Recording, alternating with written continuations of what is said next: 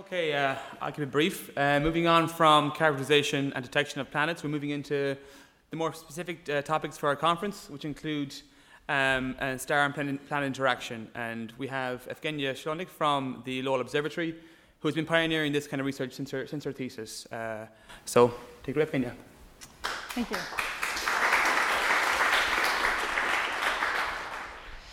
Um, so thanks very much. Thanks for the reality check this morning. Certainly uh, means we have a lot to learn about exoplanets and what we can actually determine if we were to detect the magnetic fields. Um, and even though, as we learned this morning, it's going to be very hard to um, really extrapolate a magnetic field detection into true planet properties, it's still worth doing. And I hopefully I don't have to convince you all that just having a detection and knowing the different kinds of detections and the frequency of magnetic fields out there is truly valuable, just like just detecting planets and knowing that they're there is also valuable. So I'm going to tell you about uh, detecting extrasolar planetary magnetic fields using star-planet interactions. This is something that we've been doing for over a decade now.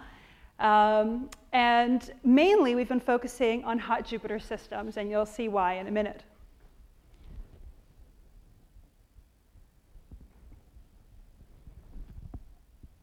Okay, maybe not. Hold on. There we go. What's happening with the computer?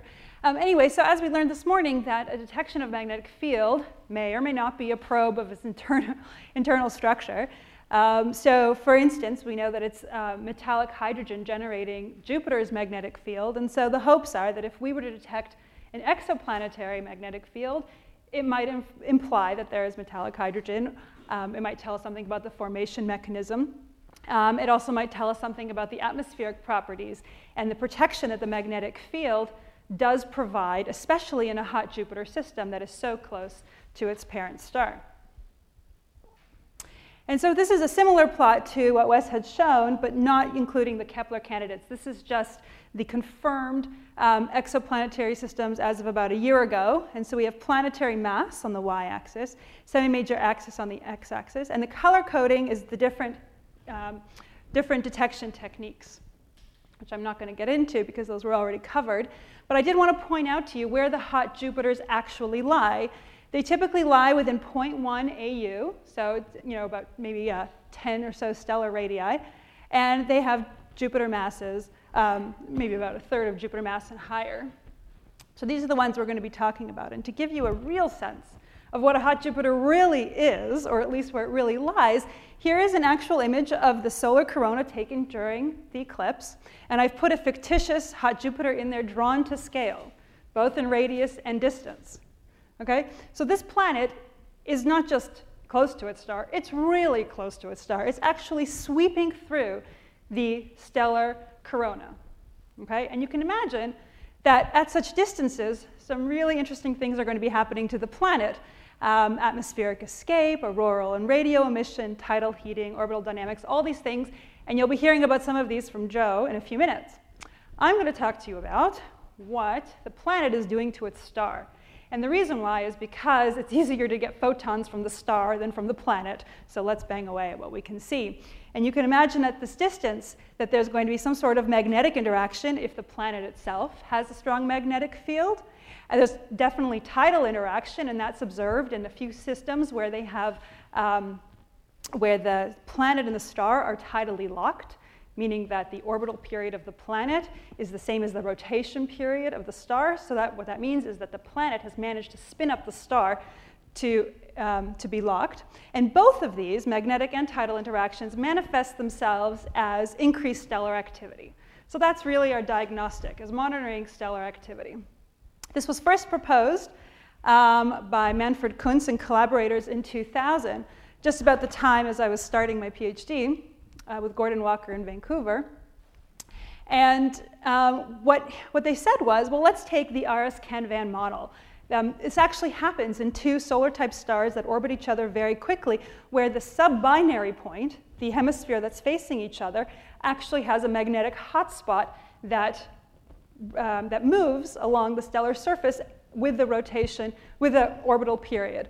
And so what we're looking for is the period of the activity is equal to the period of the orbit, not just the stellar rotation period, but the period of the orbit, so we can really truly connect it to the planet. And so we've done this actually in a wide range of, of um, wavelengths and different atmospheric heights, so probing different, different heights in the stars. So here's the sun. You guys would recognize it. And you see, this is not an exoplanetary system. Um, and you see the spots. You can measure increased activity in the spots. Or are you laughing at my quote? It's very, it's very funny. Um, and then if you move further up from the photosphere and you start probing the chromosphere, right, you can start looking at calcium H and K, very traditional. You could look at other chromospheric activity indicators in the U V and in the near U V and in other optical indicators. And then you can move your way up, further up into the transition region and into the corona. And there, there you're looking at X-ray observations, right? And we've done it in all these, in all these, um, in all these uh, wavelengths. So ultimately, this is what we're doing, monitoring stellar activity of hot Jupiter hosts. Okay, that's the punchline. The very first experiments we did were using high-resolution optical spectroscopy. So this is data taken from the Canada-France-Hawaii Telescope on Mauna Kea. Um, its resolution of this particular one is about eighty-five thousand, and the signal-to-noise is very high. We work at signal-to-noise of about five hundred per pixel, and that's what you need to do in order to detect tiny, very planet-induced variability. And so um, the main, the main um, indicator, chromospheric indicator I'm going to talk about in the next few slides is this calcium H and K lines right here in the blue part of the optical spectrum. But we've also studied H alpha, the helium one line, which is a backheated coronal line, and of course there's also calcium infrared triplet. And so what you see here is just the variability. This is now the residuals over time of a calcium two K line of H D one seven nine nine four nine, a hot Jupiter host. And what you see is very clearly the photospheric lines stay rock stable, and then you have this whopping signal that you don't have to be a scientist to know there's something real in there and it's not in the noise. Now then if you integrate all that, Um, integrate each one of those bumps and wiggles, and you plot it as a function of orbital phase, in this case three point one days, then you get this nice phase curve that's stable over a few years. And this we considered was going to is the first detection of star-planet interactions. And from we know it's magnetic and not tidal, because if it was a tidal heating source, it would have two bumps per phase curve. Um, but here it only has one. And the cartoon that I got some student to make up for me is sort of this. I know, we could go fancier, but. Um. Anyways, this is it. You have a planet, you have a spot, and that's what we're looking at. And the stellar rotation period in this case is much longer than the rotation period. So we're not just monitoring a spot as the star rotates. Um, we're actually monitoring something that's connected to the planet. So you might be wondering, why doesn't this happen in our solar system, right? Uh, well, one of the explanations would be because Earth and Jupiter here lie in this regime far away from the star, greater than one hundred solar radii from our sun, where this Alphane Mach number is greater than one. This Mach number is defined as the, um, wind sp- the ratio of the wind speed to the Alphane speed, the Alphane speed being the speed of the magnetic wave. And all hot Jupiters tend to lie in this region here. So within ten stellar radii, the Alphane Mach number is less than one, right? And so the solar or the stellar wind speed is much less than the Alphane speed. And so if you have some sort of magnetic interaction, magnetic reconnection events happening, you can have these things fall back onto the star before being blown off into the rest of the solar system. But of course, nothing's really that nice, and so you come back a few years later and it looks very different, and you can't plot them up against the planet period anymore, but it works very nicely with a rotation period. And then it so comes back and it goes on. It's what I call the on and off switch. And then back in two thousand twelve, an independent team managed to see it again. And it, so we see this actually on, on several of our stars, where you have a planet period phase and then these other ones phase with the um, phase with the rotation period. One thing that is consistent is that those The, the variability that phases with the planet, the planet's orbit, has a much higher amplitude, typically, than just a star spot being modulated by the star's rotation. So there's also been lots of uh, star-planet interaction observations from space, and here's just a sampling of it. Um, this is using, looking at the photosphere um, using the MOST space telescope. Um, and so they look, they see spots that follow the orbital phase and is consistent from year to year. This is also done with the Kourou space telescope. With, well, it's also done using photometry of the photosphere. Um, but this time they didn't see the spotting. What they saw was the flux variance phased with a very short period of the planet at one point seven four days for Kourou two b. And so that might be telling us something about microflaring events that might be happening um, in this particular system. And the last little snippet of, of space observations, um, even though there've been, uh, there's been a lot of work going on lately, is this X M M observations that just came out this year by our group, where we looked at um, X M M observations of one seven nine nine four nine. And we didn't see it vary. I mean, it looks kind of crappy, I understand. Uh, but it did, we didn't see it vary with the planet period or the stellar rotation period. In fact, the best period that pops out is the beat period, or the synodic period, which you can imagine if you have, um, this is now, remember, this is X-rays, so you're now probing up in the corona, and so you might be having some effect where you have, you know, spirals on the star, and and the planet is like sweeping through them, and you have to wait a full synodic period before you see um, the same kind of reconnection again. And the very first three D M H D models came out by Ofer Cohen, where he was able to reproduce, actually, the X-ray observations that we had shown. Um, and, and so here's the planet, here's the star, and he was able to get the power, he was able to measure the power and the phase, and get, and get it to work such that you have closed, more closed field lines, and therefore a stronger emission. Um, but what he doesn't have is the stellar field. So he had to use one of the solar reconstructions here. Um, but what we've learned over time is that you really need to understand the star, because and that's really what's going on with this on and off business, right? First we see it with some planet-induced activity because it correlates with a planet's orbit, and then we see it, you know, just normal star activity. So what's really happening? And so here's a model by Steve Cranmer and Steve Sarr where they show the calcium two emission. This is um, a number of orbits, orbit zero, one, two, three, four, five. So five consecutive orbits of a fictitious planet implanted ten stellar radii away from a typical solar magnetic field configuration shows that here's the rotational modulation you would see with a solar rotation, and then here's the enhanced activity induced by the planet. And even from orbit to orbit, you would see it at one, then you wouldn't see it at the other, then you see it at another, then it's a different amplitude, and it's a bit of a mess. So the answer is, is we really need to understand the star. And as I think the case is with every bit of characterization of, of any exoplanet is you need to understand the star. And so Lanza summarizes this equation here, that the power emitted in star-planet interactions is proportional to the magnetic field of the star to the four-thirds power, the magnetic field of the planet to the two-thirds power, and the relative velocity between the two.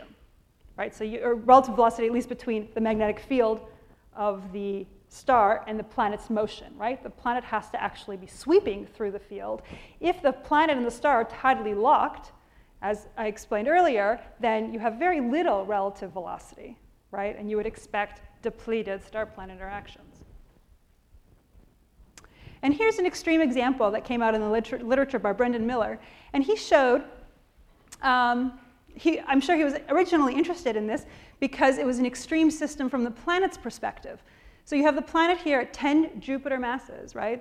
Um, and an orbital period of zero point nine four days. I mean, just envision like what in the world that looks like um, as a system, and yet he saw no activity. It was dead flat in the variability of the calcium H and K. But if you look at it, the calcium reversals on the inside, the star is dead flat. This actually, WASP eighteen, is the least active of all exoplanet hosts ever known. Okay, so this is, I think, part of that understanding that no matter how strong your stellar, your planetary field is, if your stellar field is so weak that you cannot, you might not be able to detect the star-planet interaction. So in order to start mapping magnetic fields on stars, because we realized this was something we needed to do in order to extract planetary field strengths, um, we, we went to a technique called Zeeman-Doppler imaging. It's analogous to Doppler imaging, like you would see a spot through, move through a stellar absorption feature, um, except you now do it in Stokes V and circular polarization. And you can then map as, you can map this feature as it passes across a stellar absorption feature. And we use um, espadons, which is spectropolarimeter at C F H T, to do this. And as you'll see, so here's a radial field. As it sticks out, it produces this kind of profile in Stokes V. And an azimuthal, an azimuthal field produces slightly different. Did you see that? How it flips, how it's different. So you can not only map the star, the, the global field strength, but you can actually look at magnetic spots move around. And so what we do then is we take a bunch of those field, field measurements over a full rotation, and we make these little maps. This is work um, done by Claire Mathieu and Rim Fares and lots of other people, Jean-Francois Donati um, and, and Moira Jardin and so on. And so they make, we make a map like this, where this is a projected It's a, it's, a, it's a flattened projection of the star. So you're looking down at the pole. The bold line here is the equator. And you can start looking at the actual spots, magnetic spots on the star. And then Moira Jardin has this nice code that takes that and makes this an actual representation, a three D representation of what the stellar field looks like. And then what we can do is do similar things to what Ofer Cohen does and other people, is to then implant a fictitious planet into this magnetosphere and look at what exactly the interaction is, what are the energies, what are the phasing. And we've done this for, I think, maybe fourteen stars already. It's hard because you need really high signal to noise, so you can only use the brightest systems to do, to do this. But one of the things that comes out from monitoring stars, as we all know, the longer you look at something, you're going to find something interesting. And that is, um, we've seen a polarity reversal on Tau Boo. Tau Boo is this short period hot Jupiter system where the planet and the star are tidally locked to each other. And we see this flip, and actually there's more data here that we see the flip again um, in two thousand ten. Um, so you see the polarity reversal. So you were, someone was earlier talking about magnetic field reversals on our sun having a period of twenty-two years. Well, in Tau Boo's case, it appears to be two years. Okay, this is an F six star for those of you who are interested. So, um, so the very original, original correlation that we saw here, and I'm now working on doubling up the sample, um, is are we really is to test if we're really probing planetary magnetic fields. So here I've plotted the first thirteen hot Jupiter systems we've observed, and um, this is night-to-night variability, short-term variability, that appears to be correlated with the planet's orbit, not stellar rotation, and plotted against mass of the planet over the rotation of the planet, where we assume that they're tidally locked, which I think is a reasonable assumption at these distances. And you know, if you look at the magnetized solar system bodies, this quantity is proportional to the magnetic moment. And so we think we really are probing magnetic fields here. And so then, of course, you're asking, why is Tau Boo off this plot? Well, Tau Boo, as I had said earlier, is the only system that's, that is um, tidally locked, where the planet orbits the star at the same period that the star is rotating, and means that this vrel is very, very slow. There's some differential rotation, so you get a little bit, and so it's not zero, but it's very, very low in this case. But what you can do then, so if you ignore Tau Boo and you fit a line here, you can measure the power in this activity. And just as an example, then you can get relative magnetic field strengths from this kind of correlation, because we know the stellar magnetic field, and we um, know vrel, we can calculate this, and a couple other things. And then you get, for an example, this is H D one seven nine nine four nine b, and this is here is one eight nine seven three three b, that their, the ratio of their magnetic field strengths is probably about seven or something. So we don't really know, and this is what we need radio observations for, which you'll hear about next, to maybe calibrate this correlation. Right? So we can only do relative things here, but it would be nice to pin these points down to real numbers. So, um, So the last point I want to make is how can we use everything that we've learned about magnetic star-planet interactions to inform us about habitable zone rocky planets? And I don't think it's just for the um, taxpayer. Oh, I'm a taxpayer, so maybe it is. But I'm really interested. So I'm personally really interested in understanding this question of what is it about um, what is it about magnetic fields that can, cons- that can help us constrain planet habitability? Um, here's a very simplistic picture, but if we do find a super Earth or an Earth-like planet with a magnetic field, right, not only will it, hopefully, maybe not, I learned this morning, not at all constrain the interior structure, but maybe constrain the interior structure, but it will also say something about the protection that the magnetic field provides to an atmosphere that we know is needed. So here's the canonical picture of the habitable zone where this swath represents um, where liquid water could exist. So here's the sun at one, um, at one solar mass, and you go down to M dwarfs. And you see how it gets closer because M dwarfs are getting cooler. They're lower mass stars. But a few things to point out. One is here in our solar system, we have several bodies that are within the habitable zone, right, including the moon. And yet only one is currently habitable, right? So being By definition, just being in the canonical habitable zone where liquid water may or may not exist is very far from the whole picture, right? It's only one piece of the puzzle. We might need, we need the magnetic field, we need the plate tectonics, we need, you know, a few other things. And so I'd like to take S P I, star-planet interaction, into a direction that would help us understand magnetic fields and habitable zone planets.